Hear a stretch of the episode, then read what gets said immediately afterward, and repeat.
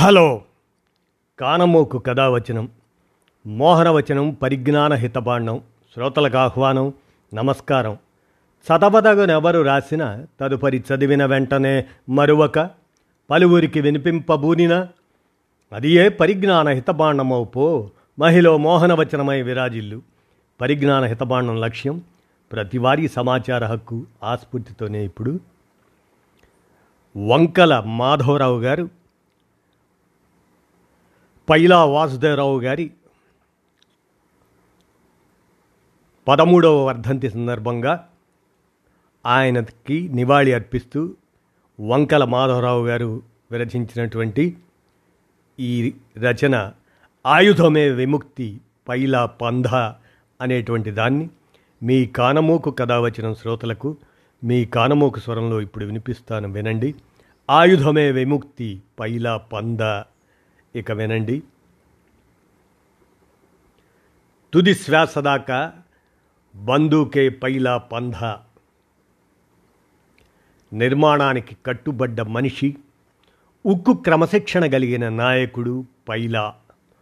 ఆయుధం తప్ప ఈ దేశ విముక్తికి మరో మార్గం లేదు అని దృఢంగా నమ్మి నలభై రెండేళ్ళు అజ్ఞాత జీవితంలో ఉన్నారు. అంతిమ శ్వాస వరకు పీడిత ప్రజలకు అండగా నిలబడ్డారు. అలాంటి పైలా వాసుదేవరావు పదమూడవ వర్ధంతి సందర్భంగా వంకల మాధవరావు విరచిత ఈ అంశాన్ని మీ కానమోకు కథావచన వచ్చిన శ్రోతలకు మీ కానమోకు స్వరంలో ఇప్పుడు వినిపిస్తాను వినండి. తెలుగు నేలపై పంతొమ్మిది వందల అరవై అరవై నుంచి డెబ్బై దశకాల్లో పెళ్ళుబుకిన మహోద్యమం శ్రీకాకుళం సాయుధ గిరిజన రైతాంగ పోరాటం. ఈ ఉద్యమం నిర్మాతలలో పైలా వాసుదేవరావు ఒకరు. పంతొమ్మిది వందల అరవై ఎనిమిది నవంబర్ ఇరవై ఐదున రహస్య జీవితంలోకి వెళ్ళిన పైలా తుది శ్వాస విడిచే వరకు అజ్ఞాతంలోనే ఉన్నారు.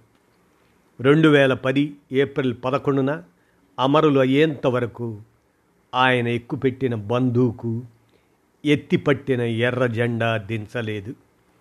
కాశీబుగ్గ హై స్కూల్లో ఎస్ఎస్సి వరకు చదువుకున్నారు. పైలా మొదట సర్వేయర్గా ఉద్యోగం చేశారు. అప్పుడే పార్టీతో అనుబంధం మొదలైంది. తరువాత సర్వేయర్ ఉద్యోగానికి రాజీనామా చేసి స్కూల్ టీచర్గా ఎంపికయ్యారు. మకన్నపల్లికి బదిలీపై వచ్చారు. ఆ ప్రాంత ప్రజలతో మమేకమయ్యారు.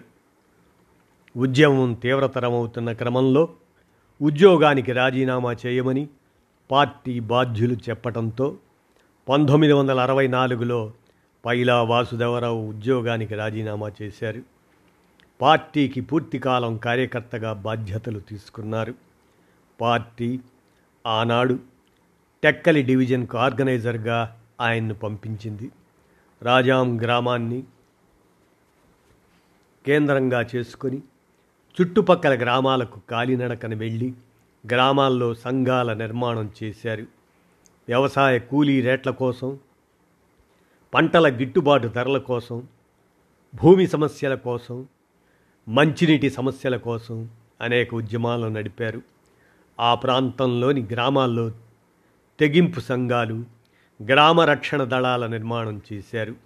గిట్టుబాటు ధరల కోసం కూలీ రేట్ల కోసం సుబ్బారావు పాణిగ్రహి నాయకత్వంలో మహిళలు ప్రదర్శనగా వెళ్ళినప్పుడు భూస్వామి మద్ది కామేష్ ఆయన గూండాలు ఆనాడు పంచాది నిర్మల జాకెట్టును చించివేసి సుబ్బారావు పాణిగ్రాహిపై దాడి చేశారు.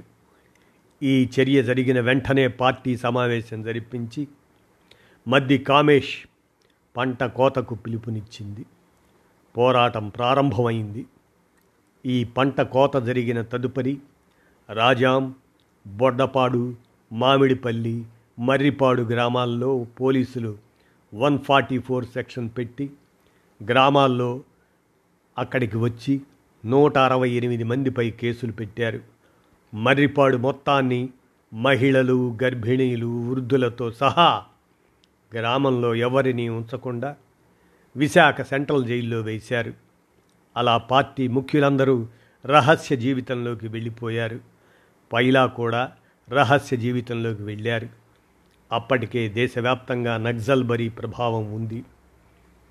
సిపిఎం నయా రివిజన్ రాజకీయాలను తిరస్క తిరస్కరించి సిపిఐ ఎంఎల్లో శ్రీకాకుళం కామ్రేడ్స్ భాగస్వాములుగా ఉన్నారు. భూస్వాముల భూములను స్వాధీనం చేసుకోవాలని అప్పులను రద్దు చేయాలని తాకట్టు పెట్టిన బంగారాలని ప్రజలకు తిరిగి ఇవ్వాలని పార్టీ నిర్ణయించి అనేక ఘటనలు చేసింది.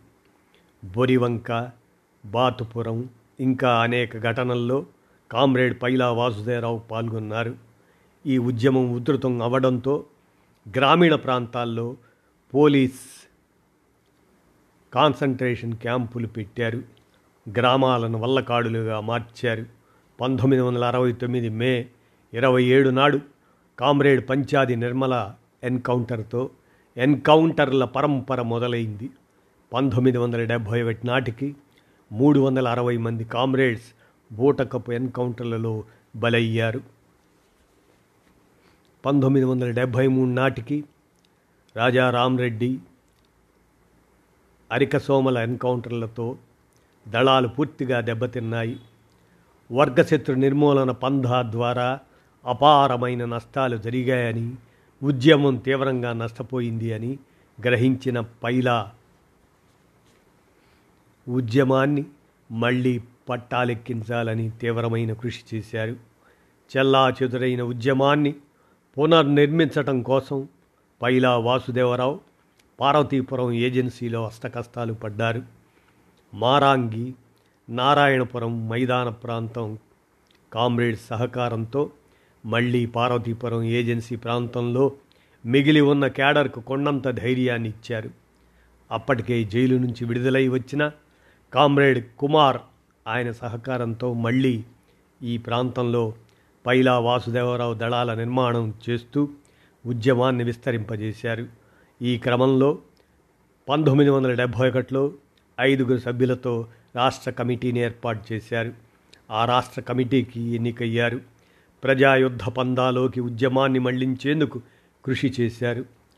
మొదట సిపిఎంఎల్ పార్టీకి ఆంధ్రలో పైలా రాష్ట్ర కార్యదర్శిగా ఎన్నికయ్యారు.